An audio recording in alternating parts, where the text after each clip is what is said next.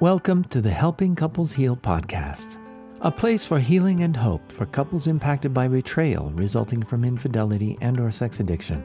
Your hosts are Marnie Breecker and Duane Osterlind, licensed marriage and family therapists, certified sex addiction therapists, and founders of respective treatment centers in Long Beach, Los Angeles, and San Diego, California. Marnie and Duane co-created Helping Couples Heal, a comprehensive program for couples recovering from betrayal trauma, including an in-person two-day workshop, an online aftercare program, and this podcast series is the first component of the program. Thank you for listening. Marnie and Dwayne are committed to helping you recover from the devastating impact of betrayal trauma and are honored to support you wherever you may be in your healing. If you've lost hope, you've come to the right place. Now, take a slow, deep breath and let's begin with the Helping Couples Heal podcast. Hello, everyone. Welcome back to the Helping Couples Heal podcast. This is Marnie, and I'm here with Duane. Hello, everyone. Good to be here. And today we are going to be talking about a topic that is so crucial to talk about when we're talking about um, sexual betrayal and relational betrayal because it's something that really, really impacts the ability for couples to heal. And more particularly, it really impacts the ability for the one who's done the betrayal to to, to do the work that he needs to do or she needs to do in order to help their partner heal. So, um, without further ado, I will introduce the topic, which is shame. Yeah, this is a tough one to talk about. Shame is an emotion that is pretty painful for all of us. In some ways, shame is called the master emotion. It's the emotion that shuts down all other emotions. It's uh, an emotion that can really feel overwhelming and stop us from being relational. Exactly. And and so how that really shows up with the clients that we work with is that the person who's done the betrayal really hurt, devastated, shattered the person that they love by betraying them, right? And so every time he or she looks at that person that person is a reflection or a mirror of the worst thing that they have done, right? And so to look at that person and hear how much they hurt them, how how much they've betrayed them, all of that stuff that is so hard to hear feels intolerable for someone who is filled with shame and doesn't have the skills to to tolerate the shame and still show up for the for the partner right? So the shame is constantly a barrier to relational healing. Yeah absolutely. And i think what's important to point out here too is that even though the person who's done the betrayal feels that shame, they still have to also at the same time be accountable to what they've done and the impact that betrayal has had on the people around them. So there's this balancing act going on here where we have to work in the parameters of shame, right? Because it's it's most likely going to be there when a person starts to look at their behavior, they're going to feel a tremendous amount of shame. Mm-hmm. Uh, that you know, 99 percent of people are going to feel shame. There is a there is a small percentage that won't, but we're not talking about that. We're talking about when shame comes into this process of healing and stops people from being able to repair. Right. And I want to make a little bit of a disclaimer here in that we are not saying that the goal is for shame to go away 100%. That I mean that would be awesome, but it's not really realistic. You know, we as humans experience shame. A lot of us um, come from histories, right, where we feel sh- where we we grow up with shame. And the idea is to do lots of shame reduction work so that it doesn't take take us over, right? But it's not going to go away 100%. That's to me it's like saying when you've lost somebody and then you get over the grief that you're going to be healed. No, you know, you're never right. the same after a, a, huge loss or a huge trauma. Um, you're different. It's it's impacted you in a way. And so the but the goal is to be able to get to a point where you feel the shame, you notice it's there, it could impact you, it could sting, but you're able to tolerate it so that you don't in, in, in essence, abandon your partner and no longer be able to listen to them and to their pain because it's too much for you, right? And, and you essentially have a shame attack or a shame spiral, and then you're not there for the partner who you already hurt and already abandoned in the past. So the the metaphor that I always share with clients about this is if you've seen the movie A Beautiful Mind, there's there's this scene where the main character who has schizophrenia and sees, you know, has hallucinations, visual hallucinations, throughout the movie he's responding to what he is seeing that's not real, right? Because he doesn't know that it's not real. By the end of the movie, there's a scene where he's walking and the fictional characters, I think there's two of them, the ones from his head that he was hallucinating throughout the, the movie, are walking beside him and skipping and talking, and he knows that they're there He's aware that they're there, but he's not engaging with them.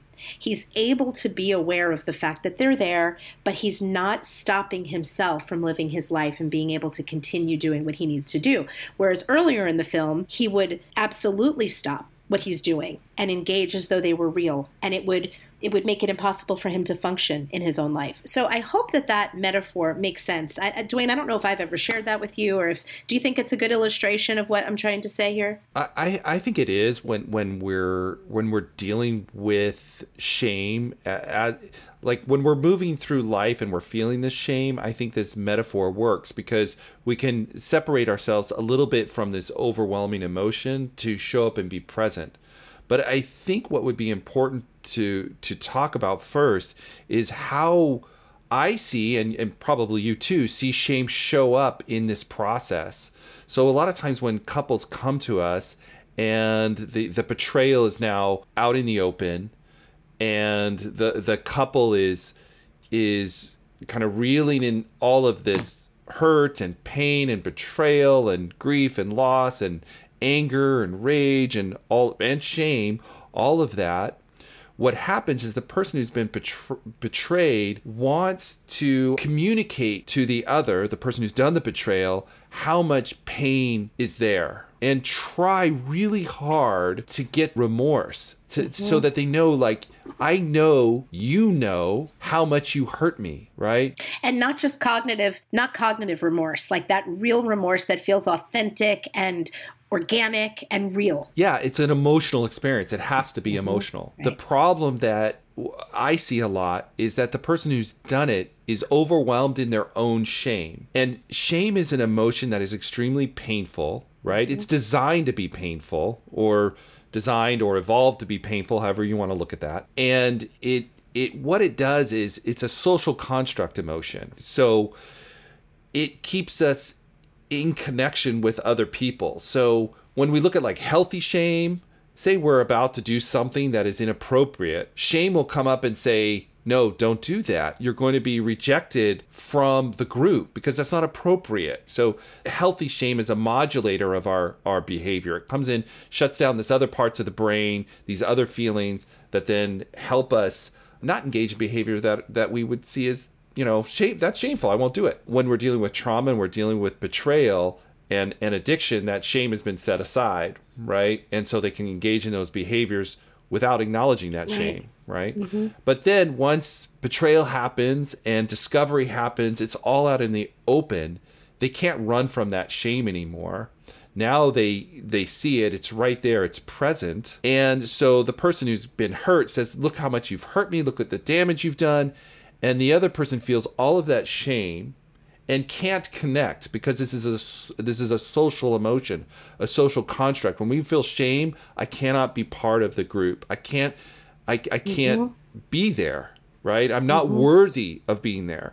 So now you have this weird dilemma where the person is trying to get remorse to tr- to try and see that the other person has seen the pain, can't get that because the other person is so overwhelmed in their own shame that what ends up happening a lot of the times is that the the person who's been betrayed just goes, "Oh, it's all about them again."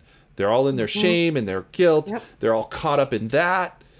And a lot of times the person who has a lot of shame or maybe they have a shame-bound self where they've been they've grown up in a shame-based family thinks empathy is look how shameful I am. You know, look right. how much shame I feel. Like that's remorse. That's not remorse. Why are you? That's an expression even, of shame. Why are you even with me? Right? Like why would you even be with someone so horrible? Right? Yes, exactly. Thinking that that is showing how how much remorse they have and that they recognize the damage that they've done. But that's actually right. reverse narcissism. Yeah, and and and really remorse is about being able to take your own feelings, your own whatever they are in that moment, setting them aside and really connecting to the other's pain mm-hmm. and really being able to experience as best you can the other person's uh, suffering that you caused and being able to know that you caused it. And this is why, in the early stages after discovery, relational healing and relational stabilization is so difficult because in the early stages, you have somebody who has all this shame, typically. I mean, there could be people that don't relate to this, but generally speaking, we are seeing people that are filled with shame right? Very, like you said, shame bound, um, coming from that, like just an upbringing of shame. And they don't have all of this knowledge. They're not hearing um, about shame and how to deal with shame right? And how to learn how to tolerate the shame in order to be able to show up for their partner. So constantly, it's continuing that cycle of a partner desperately needing her, the one who hurt her to be able to connect, to be able to listen to her, to be able to tolerate her pain. And he or she is completely unable to do that, incapable of doing that. And right. so, sadly, the very thing that the one who's betrayed needs to do in order to help their partner heal is the very thing that actually they can't do. And that's where good treatment really comes in. Yeah, absolutely. There's this balancing piece here in in in working through this. Uh, there's the appropriate accountability, guilt, and some appropriate level of shame for the the the what uh, the person has done to the other. Right? They they have to experience that, but at the same time, they also have to get out of what like going going back a ways looking at like the, the the concept of toxic shame. They have to get out of the toxic shame the shame that surrounds the self and the experience of the self in order to be present. So and and help their partner heal right? And i think what happens a lot is that that can also get mistaken as that we have to protect the person who's done the betrayal right? Like they mm-hmm. can't own like you can't own your stuff and also work on your shame, right? The, the, they aren't mutually exclusive. You can do both. And mm-hmm. so there's this idea of being able to practice that self-compassion in order to show up for your partner in a way that helps them heal with true remorse. Yes. And also you mentioned something that that made me think of this so when working with the person who's done the betrayal I believe that oftentimes therapists that might not be very well equipped to work with this population, but do protect the one who's done the betrayal in the sense that they they sort of collude with the idea of this helplessness right? Or, uh, or victimization right. on the part of the one who's done the betrayal. And we see this a lot with um, the, the clinical therapeutic disclosure with no, he or she is not ready to do that yet uh-uh, needs more time, right? Like the shame is too the shame, right? Like using that again, like there's too much shame, they won't be able to do it. It's pushing him or her too much. Going, we have to slow it down, and I think that that's actually quite patronizing to that person to make assumptions that they're not capable of learning to manage their shame and still show up to do something in integrity that's going to help their partner heal. Yeah, and they ha- they have to do that work, right?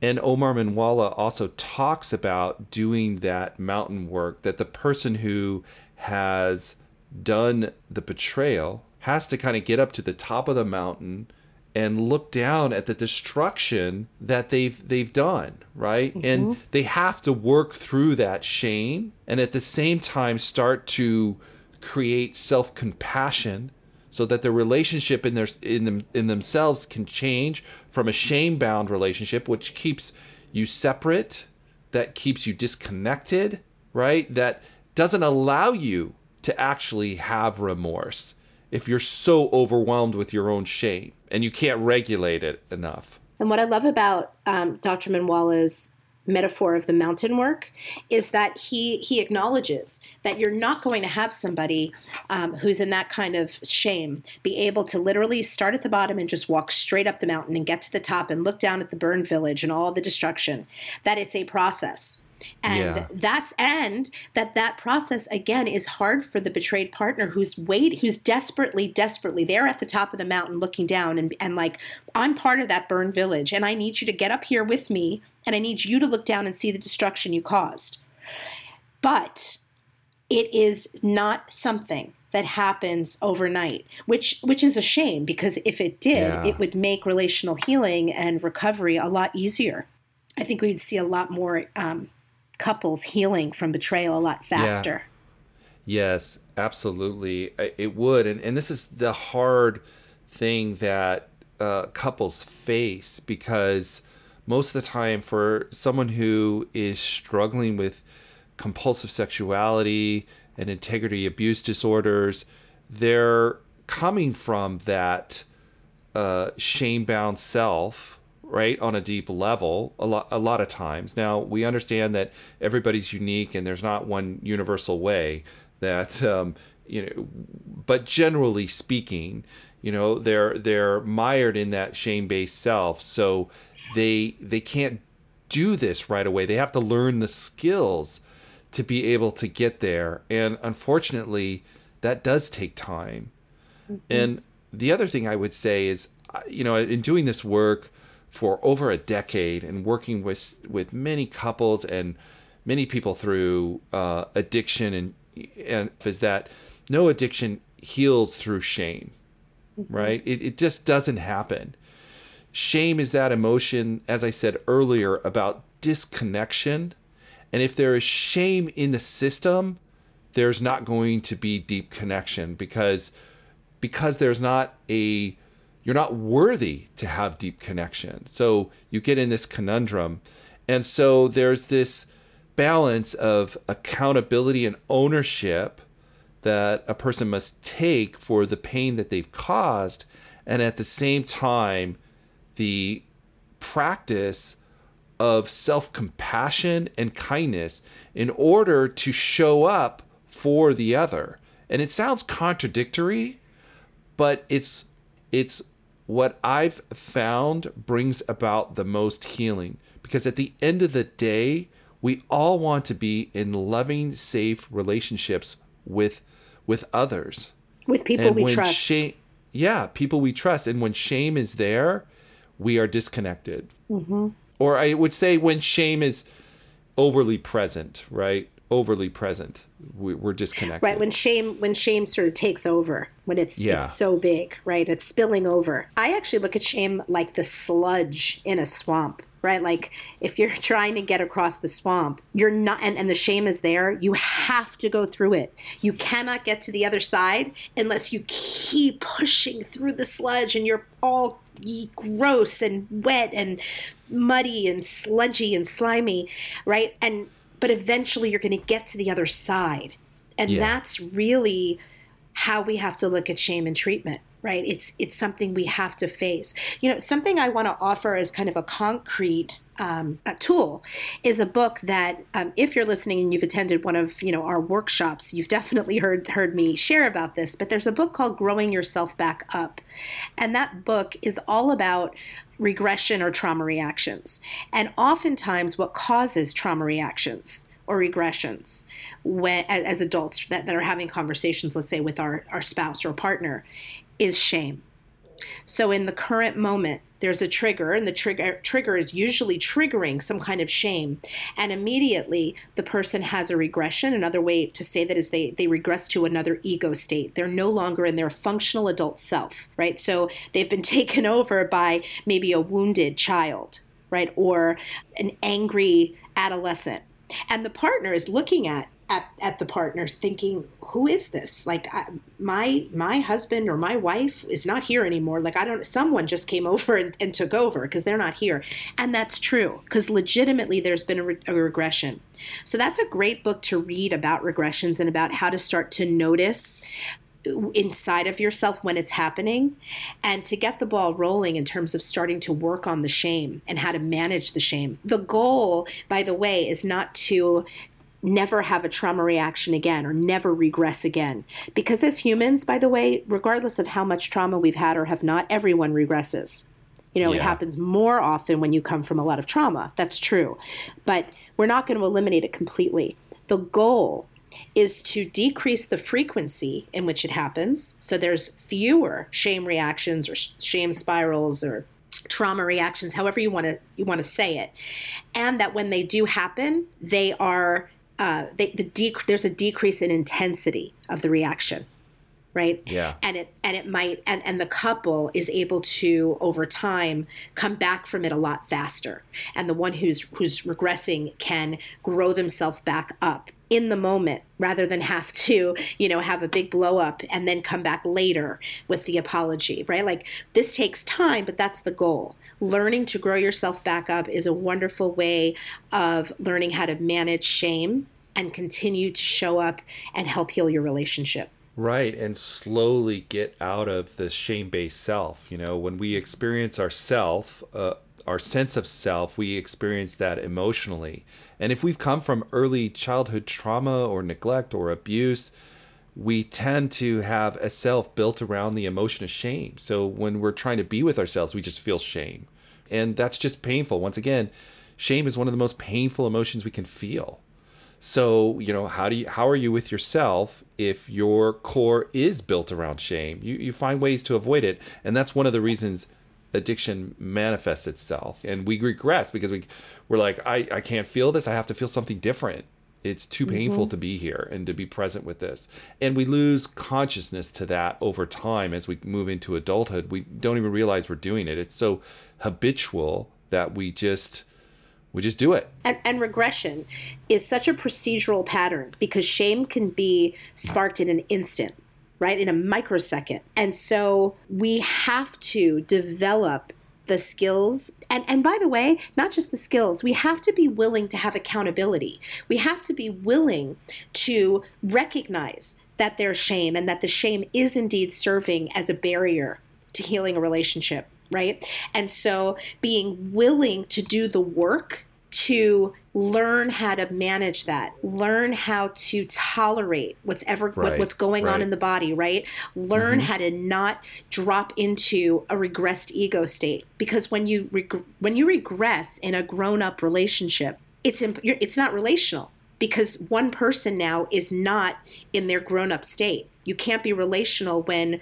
one of the members of a coupleship has has essentially left the room and now a child or uh, an angry teenager is there, right? So looking at it from a place of we can only heal when we're able to be relational. We can't be relational when shame is taking over everything. Shame Right. can be there. It can be there. And likely it will be in in some kind of compartmentalized part of the body or the, the, the self. Right? But it can't be the loudest part. It can't be the biggest part. It has to get smaller and smaller and smaller so the the person's authenticity and vulnerability and empathy um, and humility and all of those things can be bigger because that's what it takes to help heal the relationship. Yeah, abso- absolutely. And I think there's one other really important part when it comes to the relationship to talk about is that the person who has suffered the betrayal or the abuse, it is not their job to regulate the betrayer's shame, right? The betrayer needs to go Correct. do this work so that they can show up for their partner. It's it's not the the partner's responsibility to do that, right? To go in and try and regulate that and protect the person who's done the abuse from their No. shame. They need to go off and get that help and get that support outside of the relationship. It is the it is the betrayer's job or the abuser's job if they're willing to change to show up for their partner and be as present as they can. But most likely, they're going to have to work on the shame component to be able to do that. Otherwise, they're going to be so so caught up in their own shame that they're not going to be present anyway, and the partner is just going to feel once again abandoned to their own pain by themselves. But let's, right. And so let's talk about for one second treatment induced trauma. Something that often happens to partners is that they are given this misguided information from, you know, a treatment professional that they should be showing up, let's say, with more empathy for the one who's betrayed them, that they should be helping them with their shame, right? That they shouldn't shame them by sharing the devastation that they've experienced as a result of the betrayal. Because that as you said it is not the partner's responsibility to protect the one that's hurt them. That doesn't mean it's okay to be abusive. What i'm saying is that the one who's done the betrayal cannot look to the partner that's been hurt to help him in that moment or her right? So this is this is a so this is another sort of shout out. I feel like we do this in every episode but for groups. So if you're a female betrayer then you go to a female betrayer group. If you're a male betrayer you go to a male betrayal group so that you can work on the shame with other like-minded people who understand and can give you the support right? You're not going to go and expect your partner who's on the floor hemorrhaging to be able to go and help you. Yes i totally agree with that. And i think it's also important to say that the person who's done that has to look honestly at the consequences of their actions and look at their behavior and be able to see it as traumatic, as abusive, as lacking integrity. They have to own that. That truth has to be there. And what I found is that most people in this process and the person who's done the betrayal want to do that work, although it is difficult. They want to heal the relationship. Not everybody, but the majority, uh, I think, they want that healing. They want to have connected relationships, and they realize that they're stuck um, not being able to do that and not being able to help their partner heal. Yeah, absolutely. This is this is such a um, big topic. I mean, this is just such a big topic. We could do consecutive episodes about shame, you know, for the next, you know, 12 months. But we we do hope that it's started a conversation, right? And it's something that um, that's that's able to open up a discussion because without the the discussion about shame, without without really moving into the swamp, right, and and working through the sludge, there's really no room for growth and healing. And unfortunately, I think that'll keep relationships not only stuck, but really in trauma and crisis. So, and I think that goes to there. There are resources out there. I think that goes to show how popular Brene Brown's work on shame is. Yes, that she yes. called out shame as this thing mm-hmm. that, as human beings, we all deal with. So there's some universality to that. And so there are tons of resources out there to create shame tolerance, to heal toxic shame, to to work through that so that your relationship can can heal and you could have meaningful, true, nurturing connections with others. Yeah, shame is shame is the um, is the thing that will shatter relationships, that will keep relationships in um, distress, and you know potentially destroy relationships. Yeah. Right? We have to do we have to do those things that we know that are the um, the anecdote to that. Yeah. And um, just before we end, I want to throw out there another book recommendation. John Bradshaw's book, Healing the Shame That Binds You, is another really great one that, that can help educate about the topic of shame. Yeah. toxic that, shame. Uh, yeah. We'll put that on our resource page as well. Well, thanks, everyone. Thanks for being here. Thanks for listening. Thanks for your continued support. We hope that you are all finding peace and support as you continue to walk through this journey of relational healing and recovering from the impact of betrayal. Absolutely. Take care, everyone. We'll see you next time. Yes, and thank you for all the support and encouragement as we continue to do this work. We really appreciate it. And we will talk to you on the next episode. Thank you for listening to the Helping Couples Heal podcast, where your healing is the number one priority. If you'd like additional resources about betrayal trauma or to learn more about the workshop, please visit helpingcouplesheal.com. If you're finding the podcast helpful, please support Duane and Marnie in continuing to reach others impacted by betrayal trauma. If you are finding the podcast helpful, please support Marnie and Duane in continuing to reach others impacted by betrayal trauma by leaving a review on iTunes and sharing this podcast with someone you care about. Once again, thank you for listening. We're grateful for your trust and look forward to continuing to support you on your journey of healing.